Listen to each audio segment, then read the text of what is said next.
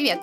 Меня зовут Александра Нефедова, и это подкаст «Мягкий пиар для жесткого B2B». Здесь я буду много говорить о том, почему важно организовать регулярный диалог с клиентами, если ваши клиенты тоже бизнес. Как коммуникации влияют на развитие компании и достижение бизнес-целей. Буду звать руководителей, коллег из сферы коммуникации, представителей бизнеса, создающих продукты, развивающих франшизы и IT-проекты в сегменте B2B. Почему этот подкаст именно про жесткий B2B? Во-первых, потому что я сама 7 лет проработала директором по коммуникациям в компании, создающей IT-продукт для бизнеса.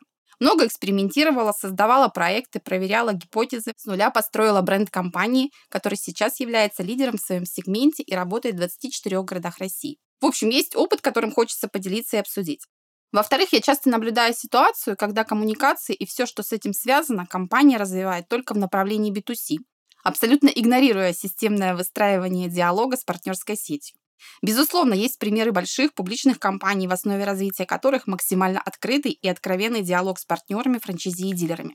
С самого начала работы в коммуникациях для B2B проектов я была убеждена, что работая с бизнес-клиентом, никогда нельзя забывать одну из главных, важных составляющих успешного развития – это регулярные коммуникации с человеком.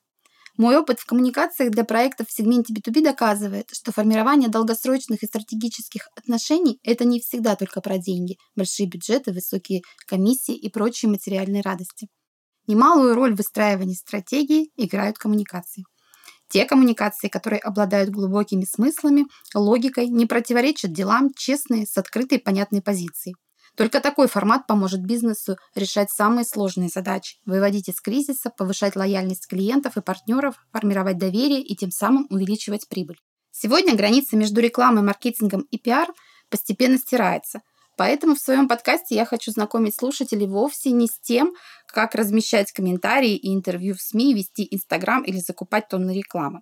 Я верю и убеждена, что только системный, то есть проектный подход к маркетинговым коммуникациям в B2B позволяет расширять охват сообщений среди клиентов и помогает добиваться поставленных бизнес-целей.